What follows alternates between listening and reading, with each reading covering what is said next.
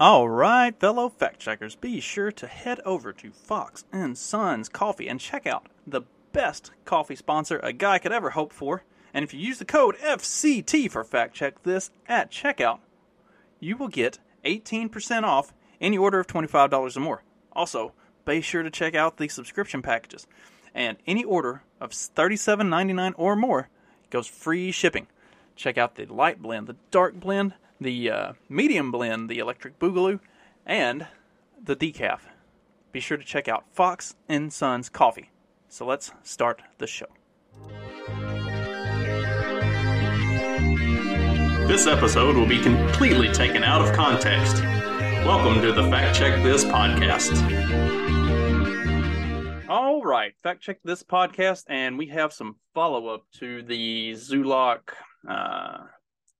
sexual abuse of the adopted boys case that's going on. Also, as I record this, there is a hearing that's supposed to be happening today, and more information is also supposed to be coming out from Town Hall today as well. So hopefully I'll have some additional follow-up to this here pretty quickly. But since I've just got done with the 4-part series and there's follow-up stuff, I wanted to keep this going and kind of cover everything consecutively and get it all out there all at once. And then we can move on to other things. I do have other things on the docket. It's not going to be this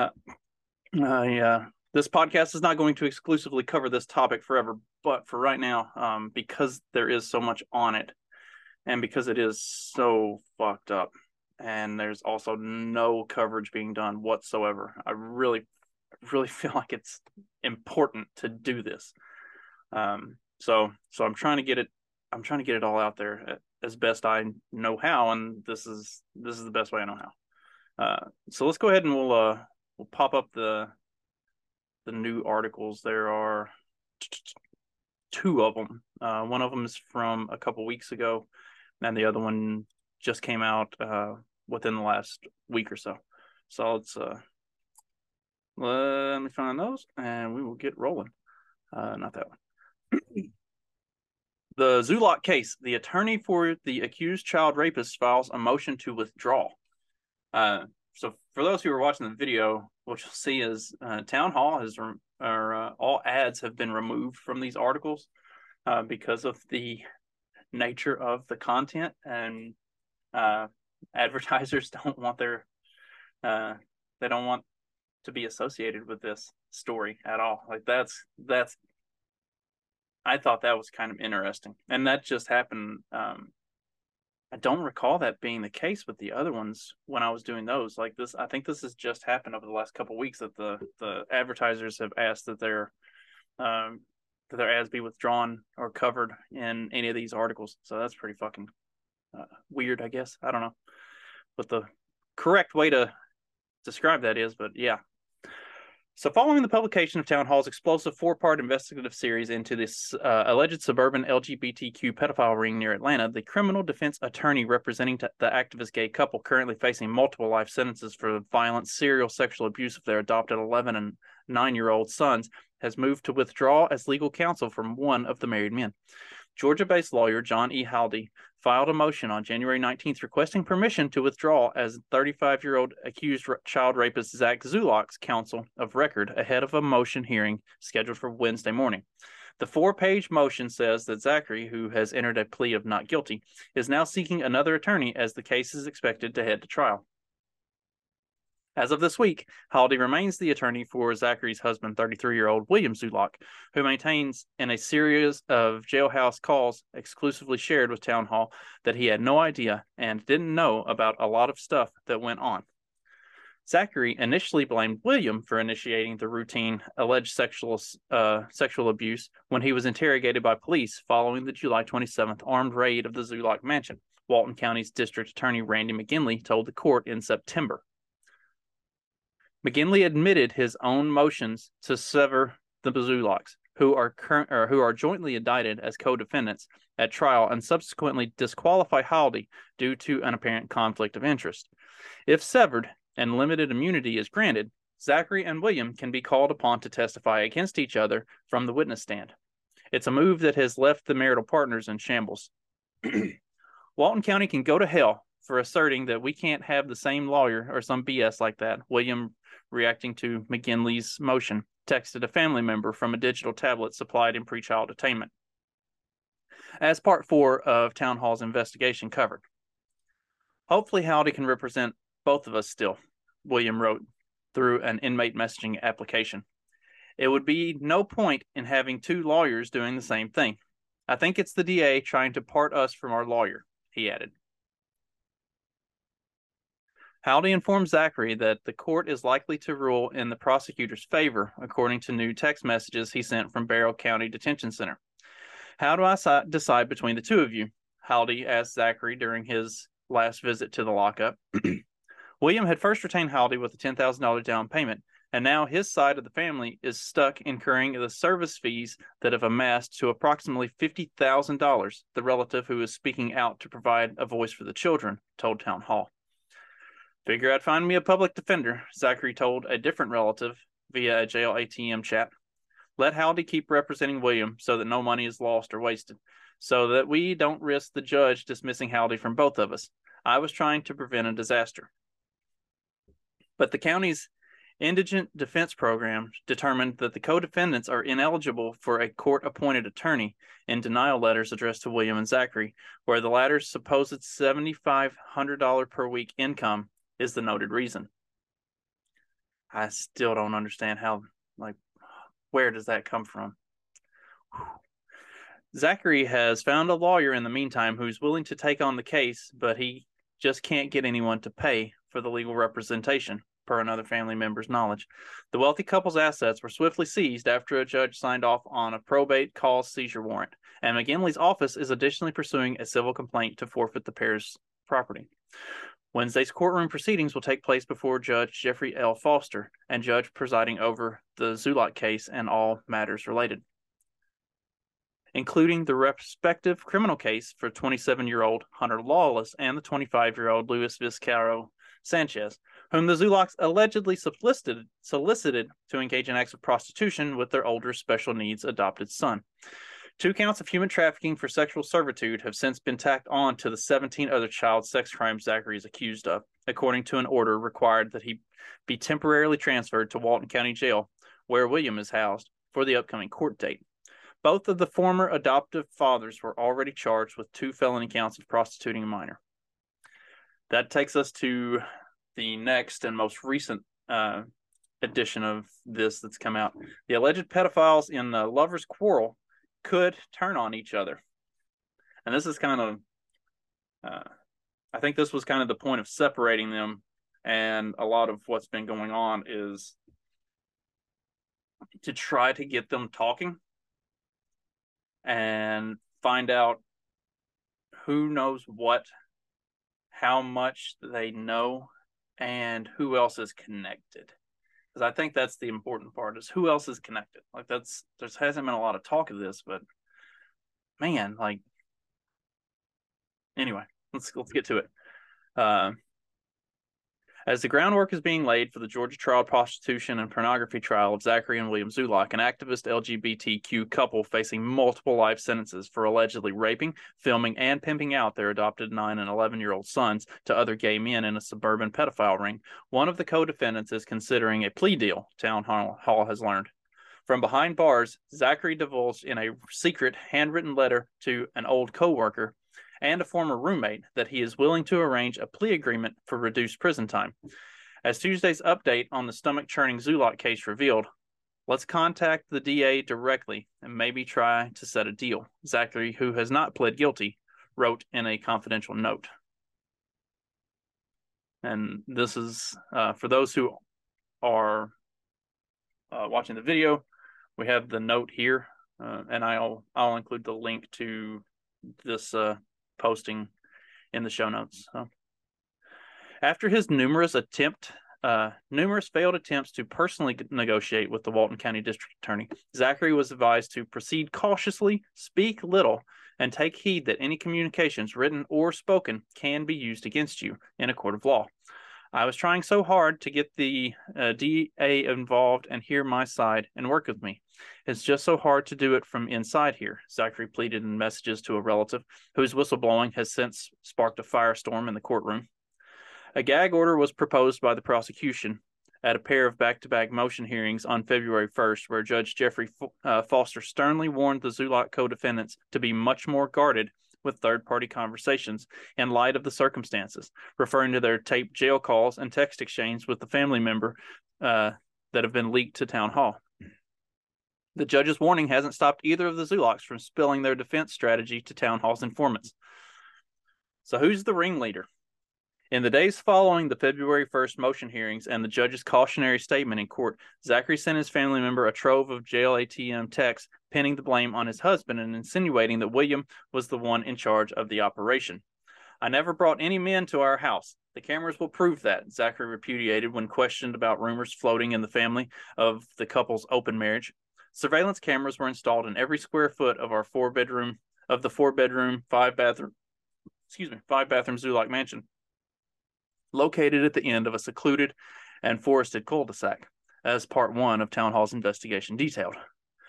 William had a friend of his supposedly come and hang out on Mondays, since he didn't work Mondays, but I was under the impression that it was just as friends, Zachary countered in a text to a relative on February 4th, noting, though nothing more, he stated. At the time, Zachary roomed with the friend he had named in the handwritten letter. He was beckoning men over for hookups and offering acquaintances to partake in threesomes with him and an ex-boyfriend, whom Zachary endearingly nicknamed the Boss Man, according to Facebook Messenger chats. The three of them, Zachary, his ex-boyfriend, and the roommate mentioned in the letter, all bunked together before Zachary started dating William, his loyal partner in crime, in the summer of 2013. Today, Zachary follows gay pornographers in Atlanta who fetishize, I'm assuming that's piss and puppy play with his Twitter account, Georgia Bottom Guy, and regularly peruses guys with iPhones on amateur gay porn website for any man to post pictures of themselves clutching more than their mobile devices. Zachary often chatted with these porn merchants on Facebook Messenger. This is some fucked up shit.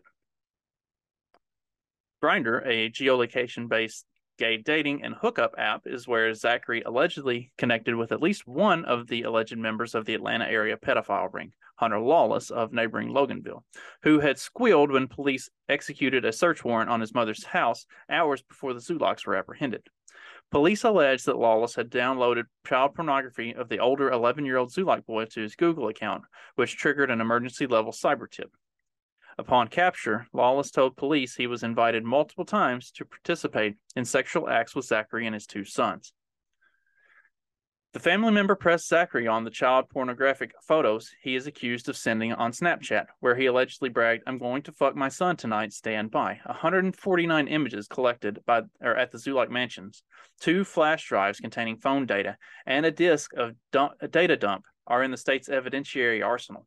Authorities also allegedly found a folder on Zachary's cell phone titled Us that stored videos of William sexually abusing their older child, who just turned 11 in December. "Must have been on William's computer. I don't know, promise," Zachary responded, shrugging off the accusation. "There were not hundreds of photos on my phone.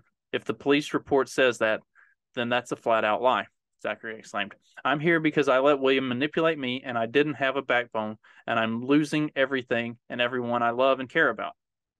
Please believe me, I really do need your love and support," Zachary exhorted to his relative on February 5th. "That's not a lie."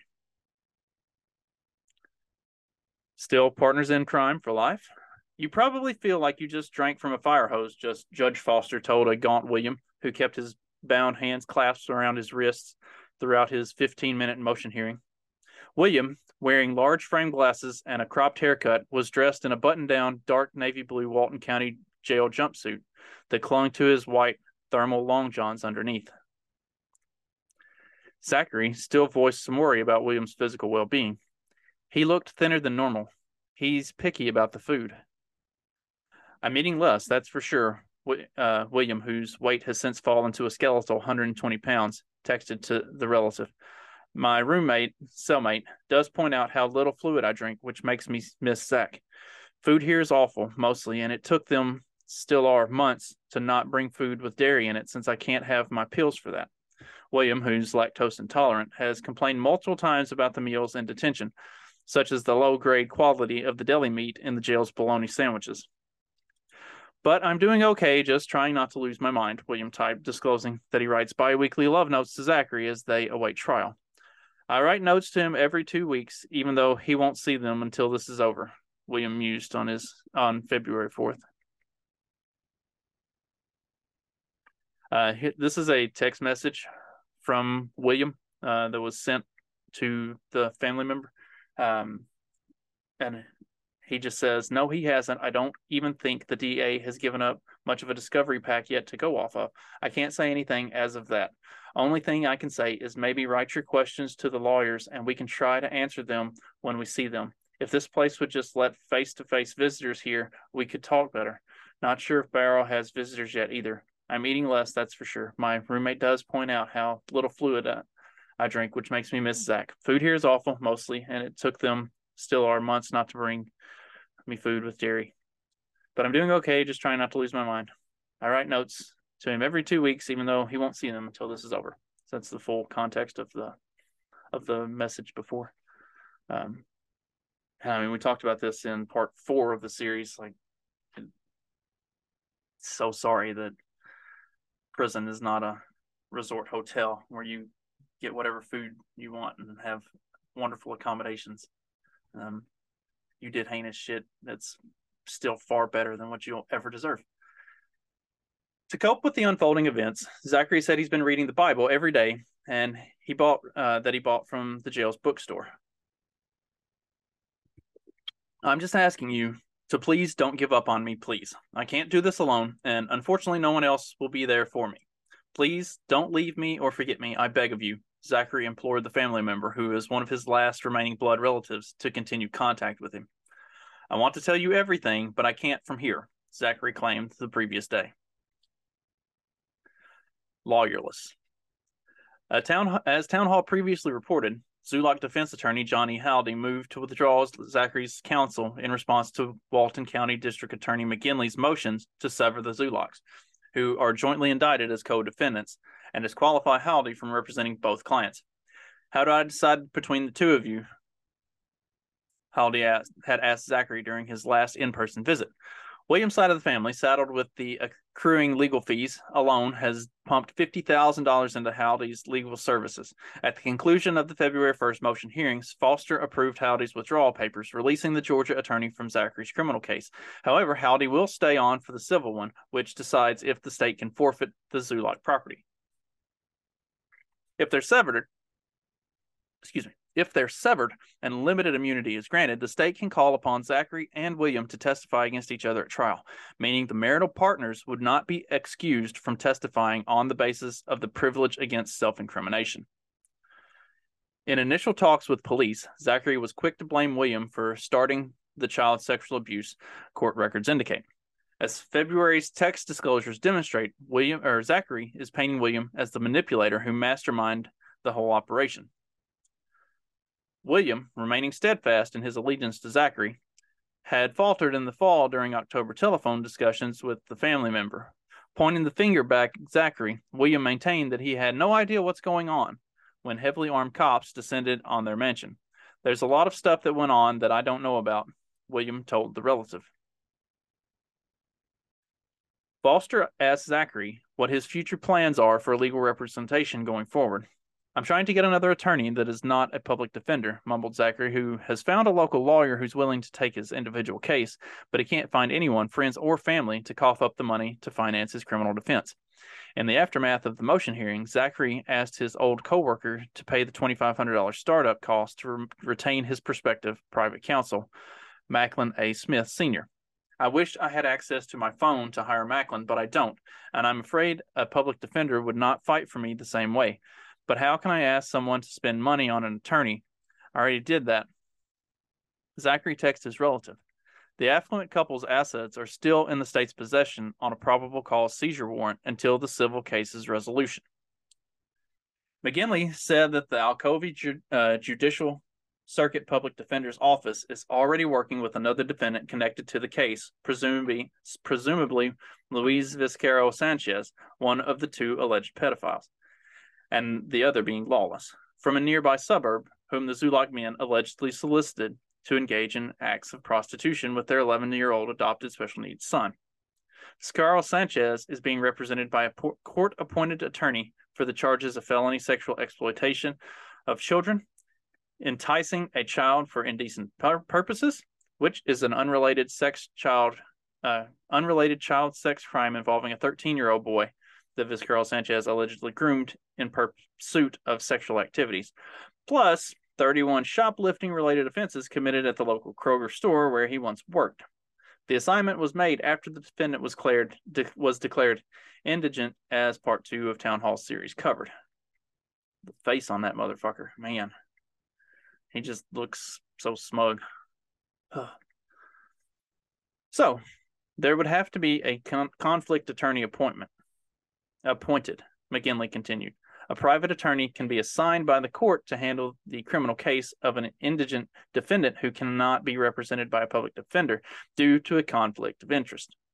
Foster then advised Zachary to confer with the public defender's office and assess the appointment.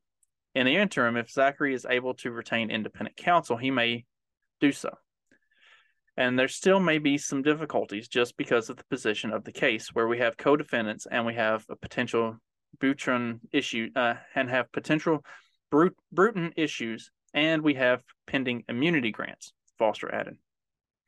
Now, defendants' confrontation clause rights are violated under the Bruton Act rule when there is a joint trial of co-defendants and the testimony statement of one co-defendant who does not testify at trial is admitted to implicate the other co-defendant, but the Bruton rule excludes only the statement of a non-testifying co-defendant that, standing alone, directly inculpates the defendant, as the Fulton County District Attorney Office in Atlanta explains. There is no Bruton violation when the statement on its face does not incriminate the defendant, but becomes incriminating only when linked with other evidence introduced at trial.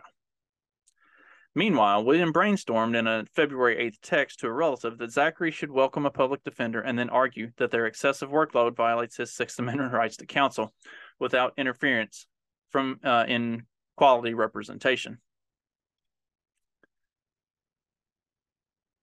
As of Sunday, William is still fervently concerned about locating a lawyer for his hubby and placing money on Zachary's inmate books. William wants to file their federal and state taxes so they can use the tax returns to cover portions of the legal payments.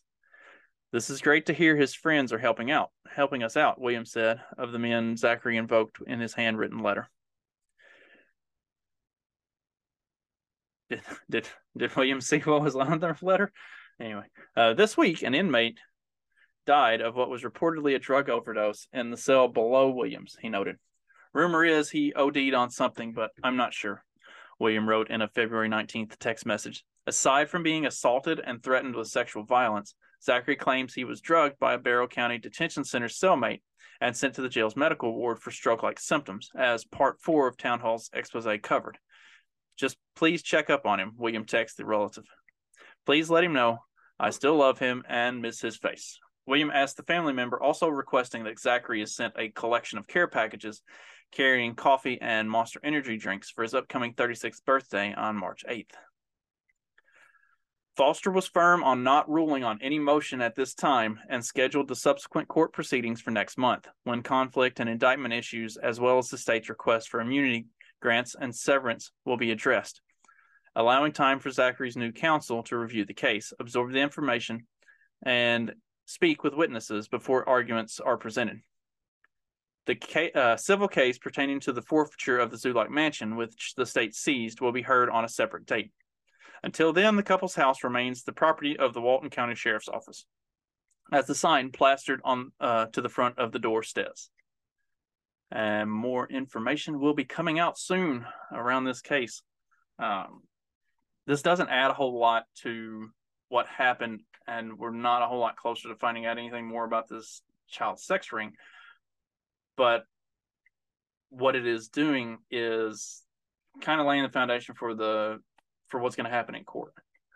Getting these two separated where that they can, where that they would be able to testify against each other and start to get answers to questions that they may not otherwise have to answer. Also, the fact that the one who seems to be a little more willing to talk about stuff is currently without legal representation. I'm not saying that it's a good thing, but it makes it more likely that he would be willing to squeal, to talk, to divulge information about things that have been going on, to actually like crack this thing open a little bit more and reveal things.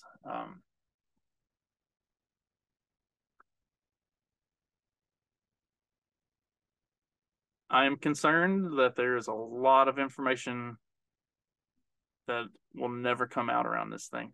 I mean, all the trips that they took about, that it talked about in parts 2 and 3, I believe. There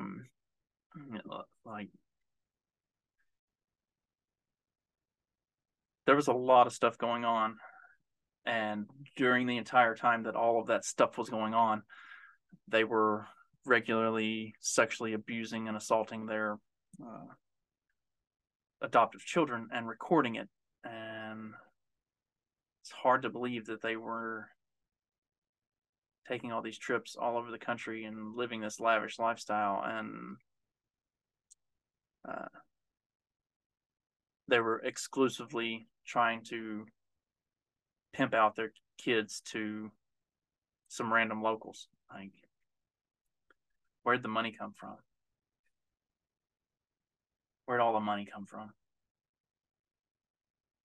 Like, if the money is legitimate, then legal counsel would be willing to take on their case because they know they're going to get paid.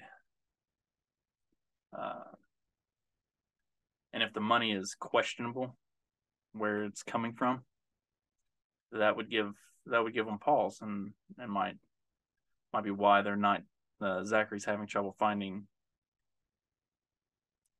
counsel to pick him up. And having trouble finding people to put any money towards this. So hopefully we get more answers here over the next couple days, and I will continue to cover this. I will also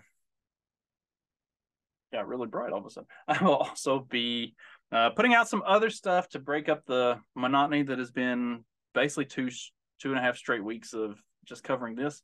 I have some interesting topics that I want to talk about. So we may take a break from this for a couple of weeks and talk about some other stuff, and then we'll come back to this once more information comes out and we have the a date set for some of the court proceedings and stuff. So I will follow up with that. In the meantime, thank you all for tuning in. Be sure to share this stuff, all four of the first four parts and this follow up. Share it with everybody because it's not getting talked about at all. And people need to know what's going on. I mean, this stuff is really fucked up. And it's not just happening in this one case. This just happens to be the one that got busted. So yeah, share it. Thanks. Before you go, make sure you check out our great sponsor, Agorist Acres. Now, agoristacres.com, you can find over 100 varieties of seeds. They've got vegetables, flowers, all kinds of stuff. They've got heritage brands, everything that you want to start any kind of garden that you need. It's free shipping on any order of $20 or more. They've got cool packaging, and most of the seeds come in a fancy glass vial, no paper envelopes. They accept US dollars and crypto and can easily take either at checkout. Now be sure to head over to agoristacres.com, and anything that you get, use the promo code FCT at checkout for 10% off your order. I say all the time that you need to be starting your own garden, you need to be growing your own food, you need to be getting off the grid and becoming less dependent on grocery stores and stuff like that. Agorist Acres is a great first start. They have got everything you need for whatever kind of garden you want. Great people, great product, highly recommend. So go check them out.